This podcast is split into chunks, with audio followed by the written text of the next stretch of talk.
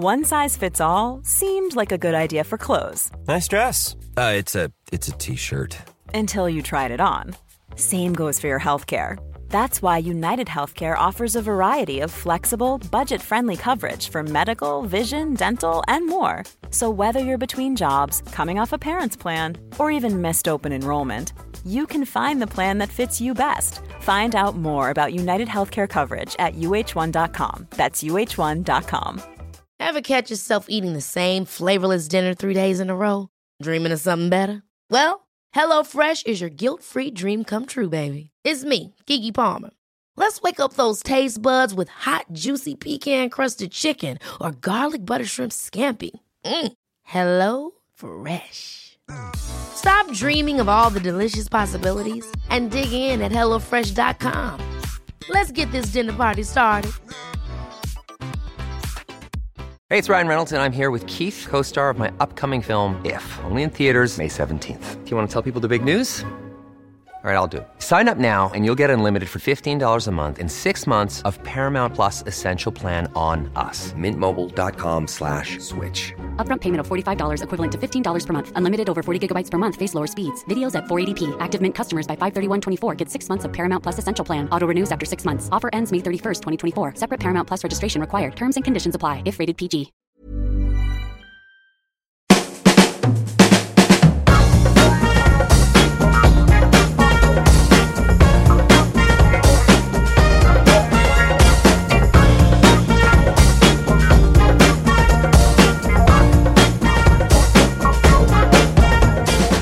Välkomna till Health for Wealth avsnitt 9. Jag heter Ann-Sofie Forsmark. Jag är hälsostrateg, civilekonom och hälsocoach. Och jag heter Boel Stier. Jag är förläggare, kommunikatör och utbildare i presentationsteknik. Vårt motto i den här podden, eh, eller vårt tes om man så vill, är att hälsosatsningar på jobbet är lönsamma om de görs strategiskt och hållbart. Därför gillar vi också hur vår partner Skandia satsar på hälsa. Ja, och det har ju visat sig lönsamt för deras kunder och för dem såklart. Eh, win-win helt enkelt. Och sjuktalen hos deras kundföretag har sänkts från 4,8 till 2 procent på de tio år som de har gjort den här stora hälsosatsningen. Precis, och eftersom de vet, och vi alla vet, att det är mest effektivt och mest lönsamt, både mätt i pengar och hälsa, att hantera problem förebyggande, så gör de just det och kallar det för hälsokedjan. Just det. Och alla företag som har en tjänstepension med sjukförsäkring hos Skandia i form av en kostnadsfri hälsoförsäkring kan ha tillgång till den. Och medarbetare får hjälp redan när man är i obalans, oavsett det här är bra också tycker jag, att oavsett om problemen går att härröra till jobbet eller det privata, för det, det är ibland ganska svårt att avgöra.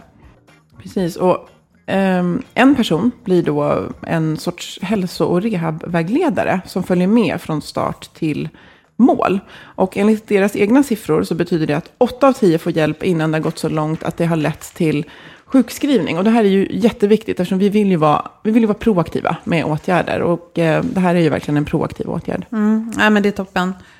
Och sen naturligtvis, behöver man sjukskrivas så ska man ju göra det. det är så. Eh, läs gärna mer på skandia.se friskare medarbetare. Förra avsnittet, Boel, så pratade vi med Veronica Rörsgård från Skanska, där hon är HR-chef. Och hon hade ganska nyligen fått ett pris för det på chefsgalan. Och där pratade vi om hur de jobbar med värderingar och inte bara då utifrån att skriva dem någonstans och sen, och sen ska folk läsa dem och tolka dem. Utan man faktiskt jobbar tillsammans med eh, att diskutera och mm, jobba med frågeställningar om vad de här värderingarna faktiskt betyder. Om man använder riktiga scenarier som har, alltså situationer som har inträffat i företaget. Och det gör det ju skarpt. Mm. Som de kallar för etiska dilemman. kallar man det för. Och man använder bland annat film, ibland till och med med den personen som faktiskt har varit utsatt. Eh, och det här skapar ju både dialog men också liksom forum för att faktiskt fundera på vad de här värderingarna eh, betyder. Och de är ju ett ganska policy och föreskrift tungt företag i och med deras bransch. De jobbar ju med, med bygg så. Eh, och då kan det ju vara bra att faktiskt eh, ta några av de här eh, policyn och dokumenten och faktiskt jobba med eh, på riktigt så. Men jag tror värderingar gör sig nog alltid bättre i verkligheten än Ja. i policies. Ja. Jag tyckte det var inspirerande i alla fall. Ja. Och sen är det ändå alltid en utmaning att uppmuntra medarbetare till diskussion när det trots allt finns någonting i slutändan som är rätt eller fel här på den här arbetsplatsen. Ja. Så den, Ja. eh, den spänningen är ju intressant att diskutera. Och rätt och fel också beroende på vilket land man är i kan det vara Ja. också. För det som är rätt och fel här är, är annat rätt och fel i ett annat land. Och där Mm. pratar hon ju också om att man ska ändå, var man än är i världen, så ska man liksom känna att Skan ska stå för det här. Och sen så förhåller man sig till det utifrån den kultur som man verkar i. Mm. Intressant. Ja. Hittills i podden så har vi pratat mycket om ledarskap, delaktighet, om feedback på jobbet. Ehm, för det är där vi tror att man ska börja om man ska nå en hållbar hälsa och jobba strategiskt mot den. Mm. Men hälsa är ju också, vi säger så hälsa är så mycket mer än det fysiska, men hälsa är ju också så mycket mer än det, det psykiska. Det handlar ju mycket om att må bra i sin kropp. Så.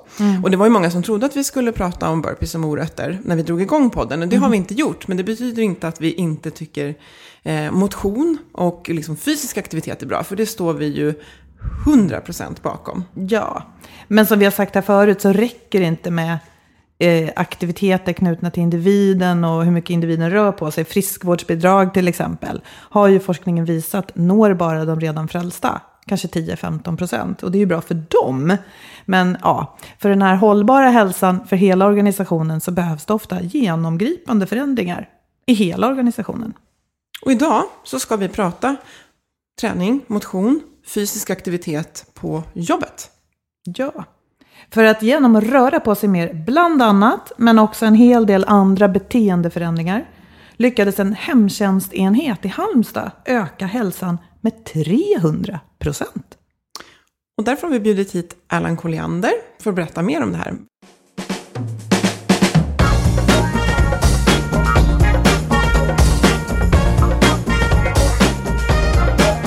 Välkommen Erland. Tack.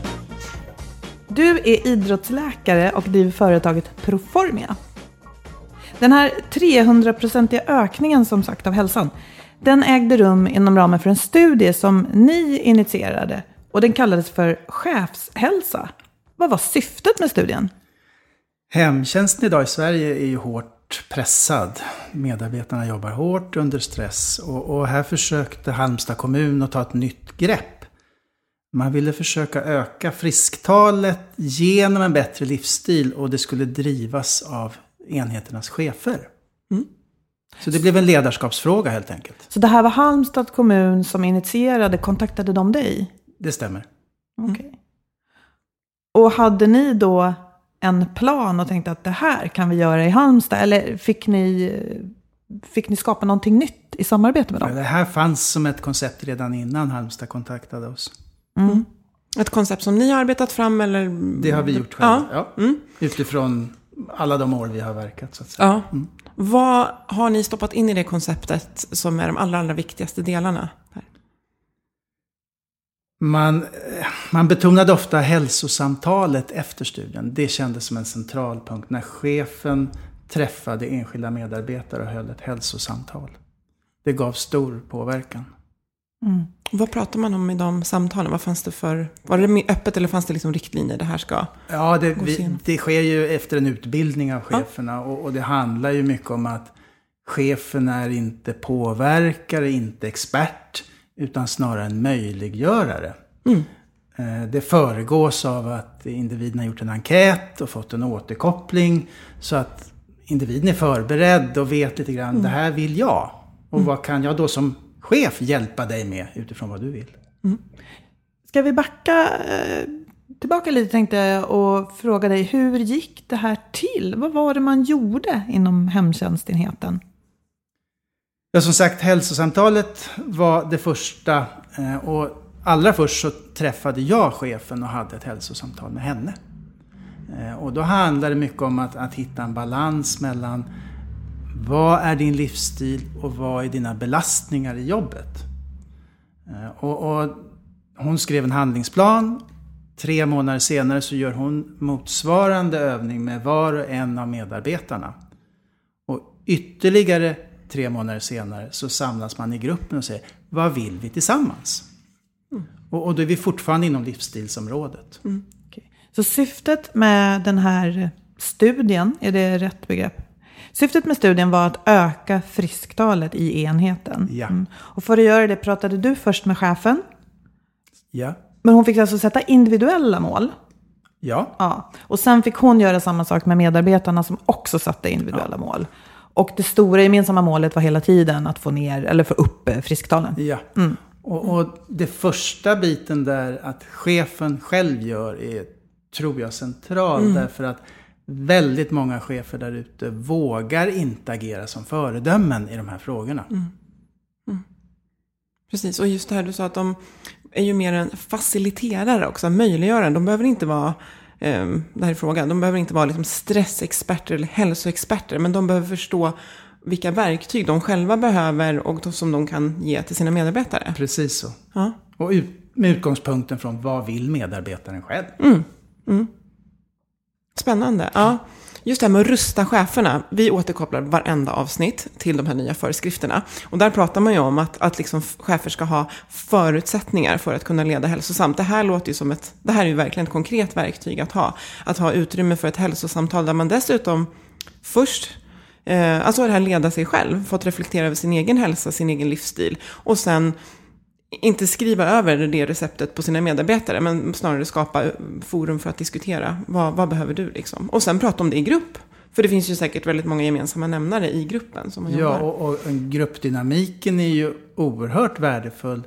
Eh, Vi vet ju idag att, att bara diskutera livsstilsfrågor i en arbetsgrupp gör att den psykosociala stressen i den här gruppen minskar. Ja. Utan att man ens har börjat jobba med den. Jag håller med. Jag jobbar med, en parentes, men jag jobbar med en chefsgruppering nu. Och det som kanske har fått mest effekt är att skapa tid för att fråga hur folk mår i gruppen. Det är kanske det som har fått allra mest liksom, effekt. Och, och, och lägger liksom, ja, det är som att lägga ut en, en plan, spelplan för att liksom så här lyfta upp andra saker. Då kommer jag att tänka på Jon Persson från Signy som var här i vårt första avsnitt. Och han betonar hur viktigt det är att cheferna har tid att vara chefer.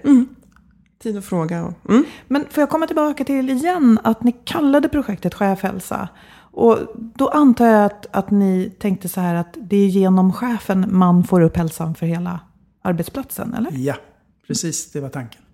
Och är det något man brukar missa? Eller, eller faller det då på som du sa att chefer inte vågar vara det föredömet? Eller vet hur man gör kanske? Ja, men det normala är ju många gånger att man väntar tills den här medarbetaren måste gå till företagshälsovården.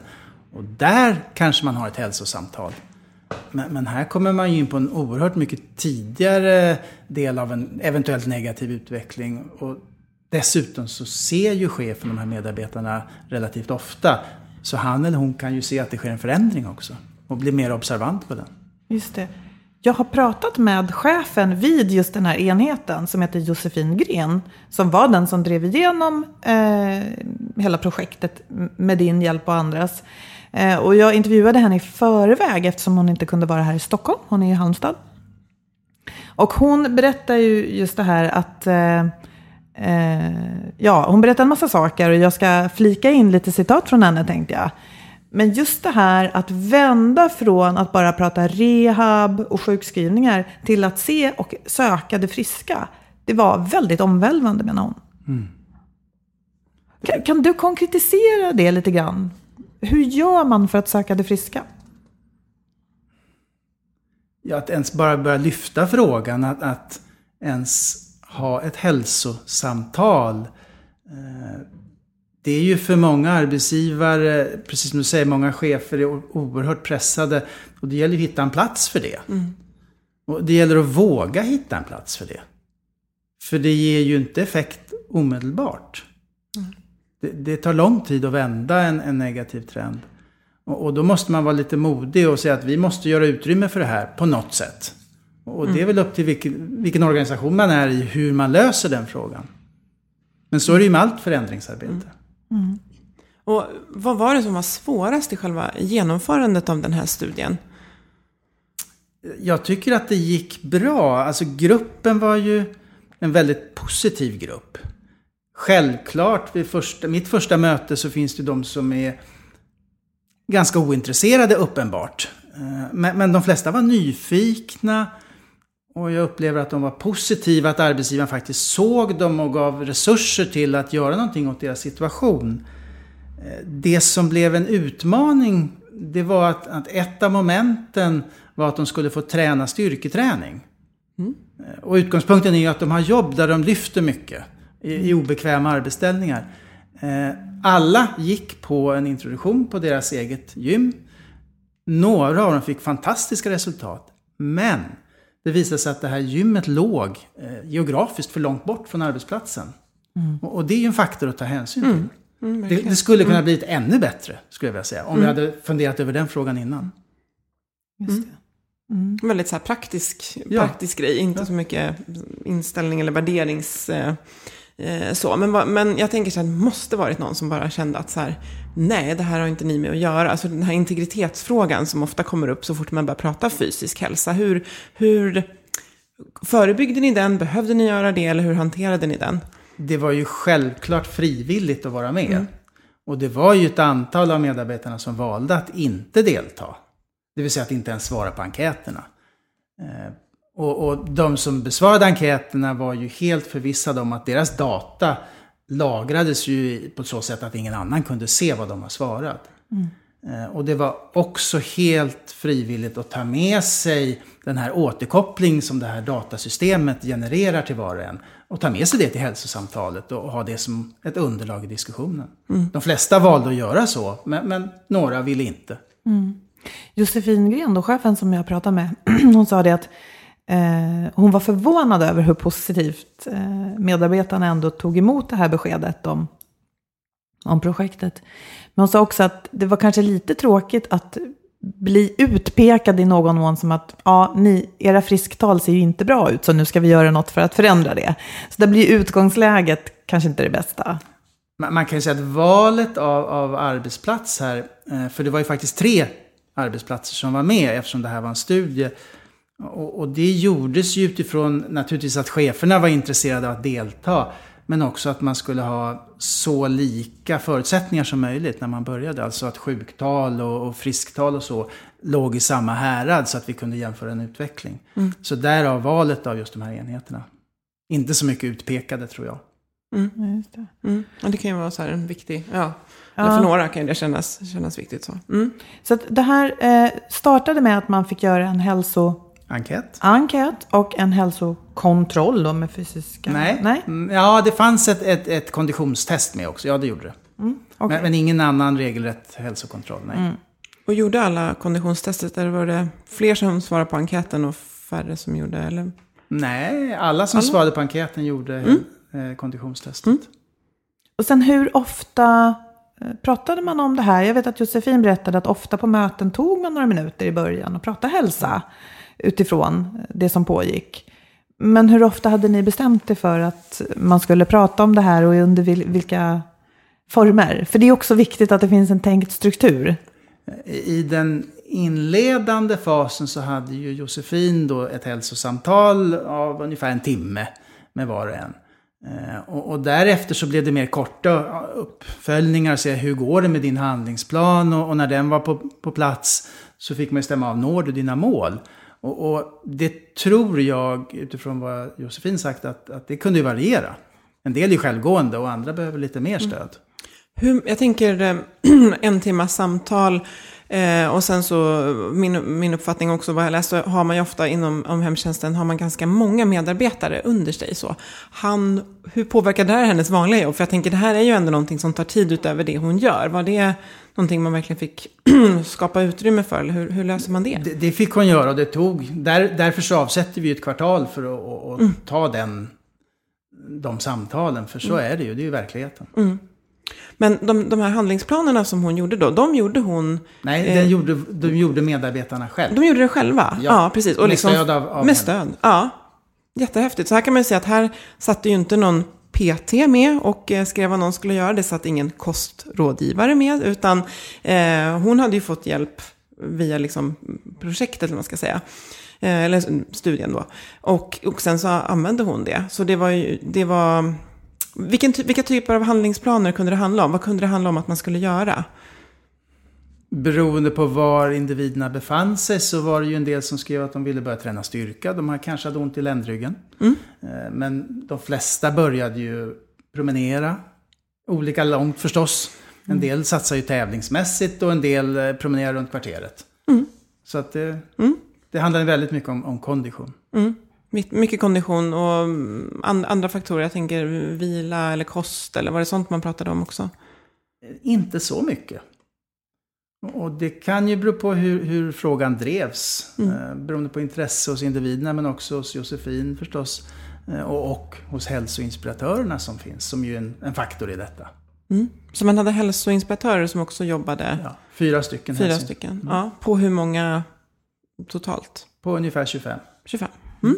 Mm. Som hade liksom fått räcka upp handen själva och säga att jag vill bli... De, de var faktiskt utbildade redan sedan tidigare. Ah, Okej, okay. ja. Mm. Inom, i Halmstad? Alltså I, inom ja. Halmstad kommuns okay. Mm, mm. Men fick de en lite förändrad roll utifrån den här studien? Ja, vi, vi hade en, en uh, genomgång med dem, hur de skulle kunna tänka och resonera kring det här. Mm. Nu vet vi att studien fick fantastiska resultat, skulle jag vilja påstå. För en 300-procentig ökning av hälsan låter i mina öron fantastiskt. Och vad, vad det handlar om är då att från eh, ett frisktal, alltså hur stor andel av medarbetarna som har noll sjukdagar på ett år. Från att det låg på 11 procent så låg det ett år senare på 32 procent. Och visst är det det som är grunden för att säga 300 procent ökning? Ja, mm. det stämmer. Och det, det jag tycker är väldigt glädjande är ju att när projektet var avslutat så fortsatte den här positiva utvecklingen. Så de är uppe en bit över 40 procent idag. Wow. Mm. Och det talar ju för att de har lyckats väldigt mm. väl så att det inte dör när projektet avslutas utan det fortsätter. Mm. mm. Och det fanns ju två kontrollgrupper. Vill du berätta lite om skillnaderna och resultat, alltså både i tillvägagångssätt och resultat? Den ena kontrollgruppen fick eh, föreläsningar lokalt på plats om, om livsstilsfrågor, kost, motion, återhämtning i, i början av studien. Och den andra kontrollgruppen fick ingenting. Och, men såklart, båda de här så mätte vi på samma sätt. Eh, så de gjorde också enkäterna på, på samma sätt som den aktiva gruppen. Och de fick också möjlighet att träna någon gång på arbetstid till Nej, exempel? Nej, de hade inte den möjligheten. Och, och, där såg man ju den effekt som vi lite grann ser i, i resten av, av Sverige. Att, att hemtjänsten är väldigt pressad bitvis. Och, och man såg också skillnader. Det här är ju, det ska man ju betona, det här är ju en pilotstudie. Mm. Eh, vilket innebär att den är inte så omfattande som vi skulle, om vi skulle publicera den vetenskapligt. Eh, men vi ser ju att nästan alla parametrar går åt rätt håll för den aktiva gruppen. Medan de två andra grupperna försämras på sömn, återhämtning, prestationsförmåga i jobbet och så vidare. Det var så alltså? Ja. Även om, för jag tänker att det här med att ta in föreläsningar, det är ju en ganska klassiskt sätt att så här, man har en, en kanske friskvårdsdag eller en inspirationsdag. Och det är ju inget fel i det skulle vi väl säga. Men om man är ute efter en, en sån här omfattande effekt så såg man i alla fall på den här, då, som du säger, lilla studien, så såg man i alla fall där det hände inte speciellt mycket. Min, min erfarenhet är att, att bjuder man in en aldrig så bra föreläsare och sen inte gör mer, så har medarbetarna glömt det här inom max två veckor. Mm. Det har ingen påverkan på mer än möjligen enstaka individer. Mm. Och oftast är det också av frivillig karaktär, vilket betyder att man, man lockas dit om man har ett intresse för ämnet förstås. Men är man eh, i förnekelse att man har behov av att lära sig mer om det så kanske man inte är där, för man har lite för mycket på jobbet samtidigt. Så det stämmer nog. Ja. Mm. Så en sån här förändring måste ledas. Och jag tänker att det hette chefshälsa. Så var det just chefens roll som var den viktigaste framgångsnyckeln? Ja, det, det tycker jag. Och, och, att hon i det här fallet höll det här hälsosamtalet, det känns som en väldigt viktig fråga. Sen så kompletterades ju det av hälsoinspiratörer som ju kanske mer i det dagliga arbetslivet kan driva frågan vid fikabord och så vidare och, och hålla frågan vid liv hela tiden. Det tror jag att de flesta chefer skulle uppskatta. De har rätt mycket att göra idag. Mm. Nu kommer jag på en tanke här när du säger hålla frågan vid liv. För jag kan tänka att om, om man skulle kasta upp frågan om hälsa vid ett, vid ett vanligt lunchbord någonstans i Sverige så är det ju väldigt mycket upp till individen vad som är hälsa. Och jag tänker att vi har en liksom rådande träningstrend som många av oss som arbetar med hälsa vet att det inte alltid att det just är en hälsosam ansats. Har man varit tvungen att definiera hälsa? Liksom, vad, vad är hälsa? Det kanske, vad, vad, tycker du där? Behöver olika organisationer definiera det för sig? Att man tänker så här, vi pratade lite innan vi började med liksom brandmän, hemtjänst, konsultverksamhet med, med debiterande, liksom hur, eh, ja, om man, om man lyfter frågan om, om, om hälsa, behöver man, behöver man prata kan man, om det? Kan man säga vad hälsa Kan man är? säga? Ja. Nej, ja. och, och därför så börjar, försöker vi alltid förmå våra kunder att börja med att ta en diskussion. Vad betyder ordet hälsa? För att det betyder så väldigt olika. Det, för många betyder det träning. Ja. Och träning är något som är jobbigt och alltså så gör man inte det. Och det är synd om hälsa ska få den stämpeln. Ja, men visst. Ja. Mm. Spännande. Ehm, Mm. Nej, men jag tänker jag, på flera saker. Men uppenbarligen så blev det här eh, en väldigt lyckad studie. Och sen när jag pratade med Josefin Gren så berättade hon att de har ju fått inte bara fina siffror vad gäller frisktal utan också undersökningar om kundnöjdhet. Så är ju, ja, jag vet inte om man säger kunderna, men de som de tar hand om är ju mycket mer nöjda för att det är mindre personalomsättning. Det är oftare så att det kommer hem någon till dig som du känner och som vet hur det funkar och så får man alltså tid till det viktiga, till den hjälp man behöver. Och då tänker jag att om jag vore Josefins chef så skulle jag tänka wow, mer av det här. Eh, men hon berättade att det har inte varit helt lätt att få eh, kommunen att öppna plånboken för de här satsningarna och att driva dem vidare. Vad säger du om det, Allan? Eh, jag skulle vilja säga att, att generellt sett i Sverige så är ju cheferna en hårt pressad grupp. Och att lägga på dem ytterligare en uppgift, det kräver lite framförhållning och det kräver mod och det kräver kunskap från den som upphandlar den typen av tjänster så att man kan argumentera. Eh, Och, och en känsla är ju att, att det som ger effekt på relativt lång sikt ofta prioriteras bort. precis. Även i en kommunal verksamhet, jag menar, det handlar inte om en aktiemarknad och, och kvartalsvisa redovisningar ändå. Nej.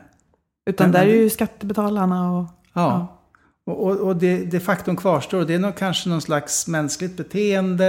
Eh, att man måste vara mera säker. Jag, jag tror att många i beslutsnivå är fortfarande än idag os, osäkra på det här med personalekonomi och hur de ska räkna. Eh, Det är en ganska diffus beräkning för många att man kan faktiskt tjäna på det här. Ja, just det är det. Och, ja, ja, just det här, för det här känner vi igen från andra också. Att, att det är ju, ja, men om man kunde säga så här, imorgon så kommer ni se en lönsamhetsökning. Men det, det, och vi pratar mycket om långsiktighet och vi sätter långa visioner. Och så är det så otroligt svårt inom det här området att, att få. Det är ju en jätteutmaning. Vad, vad ska vi göra? Alltså jag, jag tror ju någonstans att man ska närma arbetsmiljöfrågorna och hälsofrågorna ska närma sig varandra. Eh, Arbetsmiljö finns ju lagstiftning kring, det gör det ju inte på samma sätt kring hälsofrågorna. Jag tror att de behöver smälta samman. Det kommer ta en tid, men det, processen finns ju där redan i USA. Man tänker ju mycket om det här. Eh, Och, och jag tror att det måste gå så. För du propagerar mycket för att införa just fysisk träning på jobbet. Jag, jag ser ju att det, det är... Det är, det är ju en eh, god tanke i den här typen av yrken. Där du har stress och eh, obekväma lyft och, och kroppsarbete i en kombination. Där ser jag att det är, en, det är en uppsida att börja med de sakerna. Men att du sen glider vidare in i och börjar fundera hur, hur är vår arbetsmiljö? Eh, Jag tror inte på att bara jobba med friskvård eh, eller livsstil. Eh, Vårdyrken kanske är speciellt lämpade med tanke på att det är många kvinnor som jobbar där. Och de har, vet vi ju, har svårt att, att, liksom, att ta hand om sin livsstil på fritiden på grund av familj och andra åtaganden. Så att kan man få in det här, åtminstone i en uppstart, att man får börja på arbetstid lite grann. Så tror jag att man kan komma igång och känna att det här är faktiskt bra. Och sen orkar man ta i arbetsmiljöfrågorna. Eller så gör man saker parallellt. För det du sa nu också om att kvinnor och livsstil. Jag tolkar det som att kvinnor tränar mindre. Och kanske framförallt kvinnor som skulle behöva det i sina yrken. Så handlar det också om att kunna säga nej till projektledarrollen i familjen. Och det handlar om diskriminering och könsroller. Så vi kommer lätt in på väldigt stora sammanhang här. Förhoppningsvis så skulle man kunna jobba med de här sakerna parallellt. Inte bara Det, en. det tror jag är en, en väldigt klok tanke. Eh, därför att det finns ju medarbetare som säger när man börjar prata om livsstilsfrågor att jaha, det är jag som ska fixa så att det går bättre här. Mm. Kan man då parallellt introducera någonting som har med arbetsmiljön att göra, då ser båda att här finns en mm. god tanke, en omtanke om oss som mm. medarbetare. Då blir det lättare att få med sig så många som möjligt. Jag tänker att det finns en del diskussioner som börjar röra sig mot det här att, att vad är ditt ansvar som medarbetare, liksom ut, ut, som du säger, utifrån att ta hand om dig själv. Eh, och där kan man ju snacka om att man börjar närma sig integritetsfrågor, att vi liksom testar din kondition och, jaha, nej men du pallar inte riktigt det här. Liksom så här, vad, vad, vad tycker har du någon kommentar om den typen av diskussion? Vad, vad kan man kräva liksom? Och vad måste man då erbjuda? Det, det är ju en svår fråga och kan ju kanske inte lösas på en och samma, med snabbt så att säga. Um, vi vet ju att jag menar, brandsoldater, militärer har intagningstester för att de fysiskt ska klara av sina jobb. Mm. Och, och det man kan fundera över varför inte en undersköterska i äldreomsorgen också skulle kunna ha någonting liknande. Mm. Ehm, det är ju ändå så att, vi, vi, att skriva under ett av, anställningsavtal är ju ett dubbelriktat avtal. Jag ska leverera mitt jobb här på jobbet och arbetsgivaren ska leverera eh, god arbetsmiljö och lön åt andra hållet. Mm. Eh, det får vi inte glömma bort. Mm. Så visst har individen ett stort ansvar. Mm. Eh, sen kan ju då eh, vakna arbetsgivare göra det möjligt. Mm. Och hur tycker du att man ska göra det möjligt? Är det, jag tänker utifrån, om man tänker en konsultbransch, där en, en timme, den kan vara liksom en intäkt om jag debiterar på den, eller så kan det bli en... Vi kanske ser det som en investering om vi tänker att den här personen tar hand om sin hälsa den timmen, men, men det kan vara ganska hårt spänd båge att få igenom det. Um, vad, det. Kan man generalisera, eller hur ser du på olika branschers möjlighet att jobba så här? Alltså, eh, eh, med, med en väldigt grov generalisering så skulle jag vilja anta att många i konsultyrken på egen hand tar hand om de här frågorna. Mer än, än i de här utsatta yrkena, eh, vård och omsorg till exempel. Det, det, det, är min uppfattning efter alla de år jag har jobbat. Mm. Så där kanske man, man måste ju titta var man är någonstans. Vad är vårt nuläge? Ska vi börja med fysisk aktivitet? Nej, det gör vi redan. Bra, då börjar vi med ledarskapet istället. Mm. Mm. Sen hindrar inte det att man har någon form av uppmuntrande aktiviteter som, som berör livsstilen ändå. Mm. Nej, och jag kan inte släppa tanken på att de här, den här 300-procentiga ökningen, den går ju förstås att räkna om i reda siffror. Mm. Den har ju inträffat, det är ingen prognos. Det borde ju vara ett argument gott nog. Ja. Mm. Det kan ja. man tycka. Personalekonomi är lite svårt dock. Det är många parametrar som ska in mm. i, sån, i en sån beräkning. Mm. Många studier visar ju det. De, men där har man ju också verkligen lagt sig vinn om att hitta alla de här parametrarna och kunna dokumentera dem. Och det, det är ju inget man gör i, i dagliga arbetslivet. Mm. Nej, lite synd kanske. Um, men jag tänker på det här då med, med, man vill ju gärna mäta, man vill gärna mäta allting. Och, vi, och, och då tänker jag att vi, man pratar mycket om syreupptagningsförmåga och att det krävs en viss typ av syreupptagningsförmåga för att klara vissa jobb. Eh, vad tycker du att man kan mäta och vad, vad, är, vad, är, vad är sanna siffror liksom? Det är en ganska svår och komplex fråga. Jag tror att det beror på yrke. Ehm, visst är det, är det så att man behöver en viss syreupptagningsförmåga för att ha en god hälsa. Det finns det jättestora studier som visar. Ehm, men, men återigen, det är ju oerhört skillnad att vara, vara brandman och, och, eller sitta på ett kontor. Och, och, det är svårt att definiera vad man ur ett livsstilsperspektiv behöver för att sitta på ett kontor. Tycker jag. Mm. Absolut.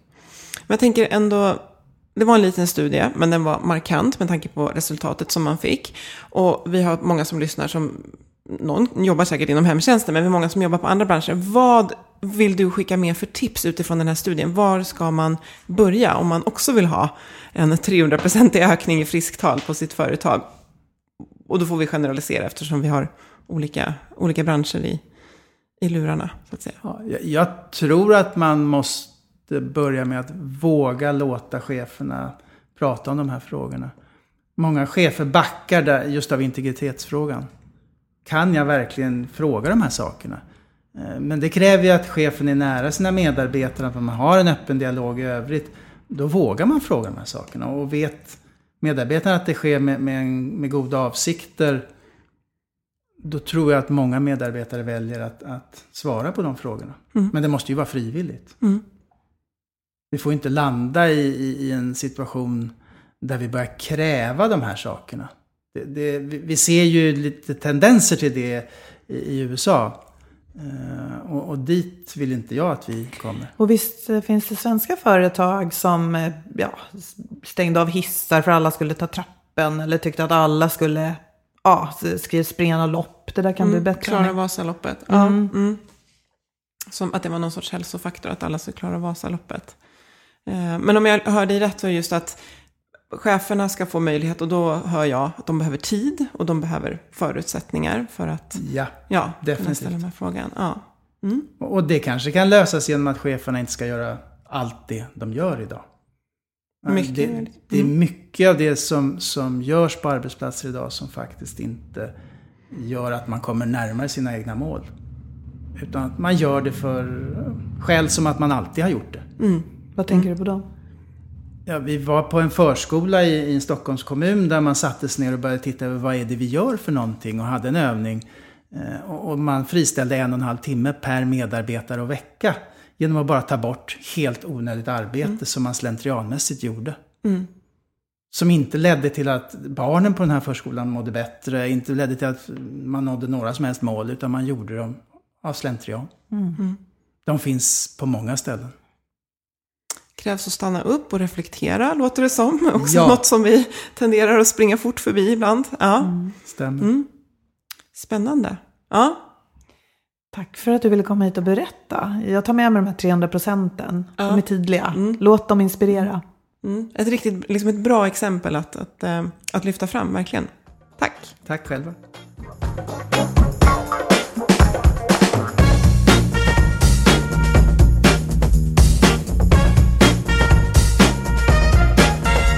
Kul att höra om hur de gjorde just i Halmstad, just i den här studien. Och att det gav så utmärkta resultat. Mm. Och att man just började med eh, stanna upp, ge tid, sätta sig ner, prata med varandra, rusta chefer, ge tid och förutsättningar. Inte utbilda i liksom stresshantering eller någonting, utan börja med sig själva med att reflektera över sin egen hälsa och sen facilitera för medarbetaren att själv göra en handlingsplan utifrån hans eller hennes då, eh, situation. Ha tid att vara chef. Ha tid att ställa frågan och eh, hinna lyssna på svaret. Ja. Hur mår du? Hur går det? Eh, ja. Och så, så, vi pratade inte så mycket konkret nu om vad de faktiskt gjorde, de här anställda.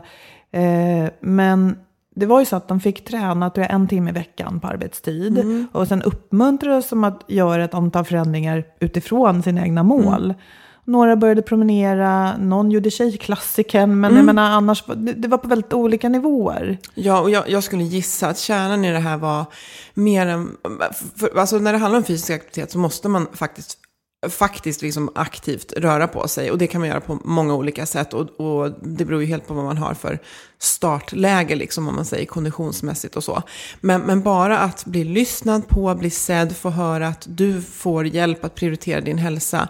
Eh, bara det skapar ju en liksom vilja att vara på jobbet kanske. Alltså det skapar liksom en positiv känsla för att gå till jobbet. Mer än själva styrketräningspasset på gymmet. Så, Ehm, så absolut, det hade varit intressant att höra kanske liksom exakt vad man gjorde. Men jag tror inte att det egentligen är ehm, att man gör vad man gör upp till individ. Och det är ju så som vi också vill liksom prata om hälsa, att det är ju upp till individen. Och det gäller bara att hitta sitt sätt att ta hand om, om hälsan. Och det ska understödjas och faciliteras av arbetsgivaren.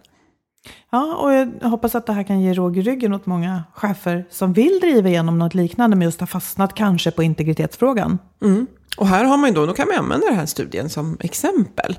Eh, för uppenbarligen så behöver vi ju goda exempel när det fortfarande, och det var väl både liksom citationstecken skönt att höra att Erland också sa det, att det är svårt att få företag att vara långsiktiga med det här. Trots att det finns ju inget, ingen organisation som tänker att nej men om ett år så finns vi inte längre. Utan vi ska finnas om fem år och vi vill ha friska, sunda medarbetare. Men ändå så har man svårt att göra en långsiktig satsning som man inte ser effekten av dagen Det efter. krävs lite tålamod helt enkelt. Mm. Mod och tålamod. Ja. Mod och tålamod och det leder in mig på, på lite grann på det här med livspussel. Ja, Att orka härda ut för det man tror på, få sitt liv lite som man vill ha det.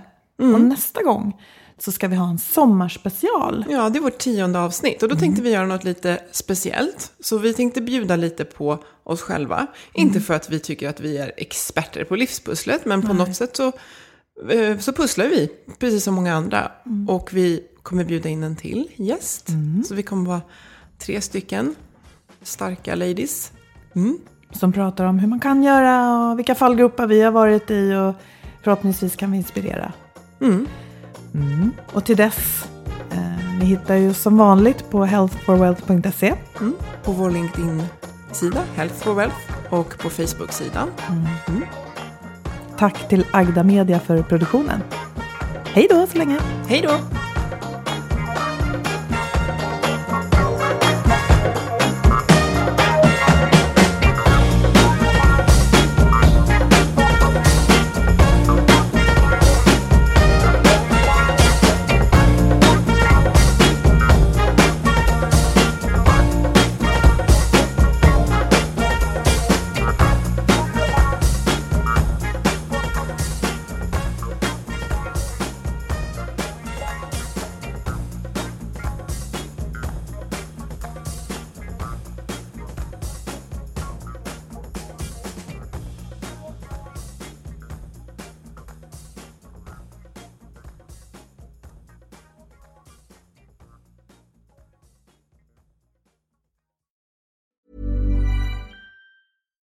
It's Paige DeSorbo from Giggly Squad. High quality fashion without the price tag. Say hello to Quince.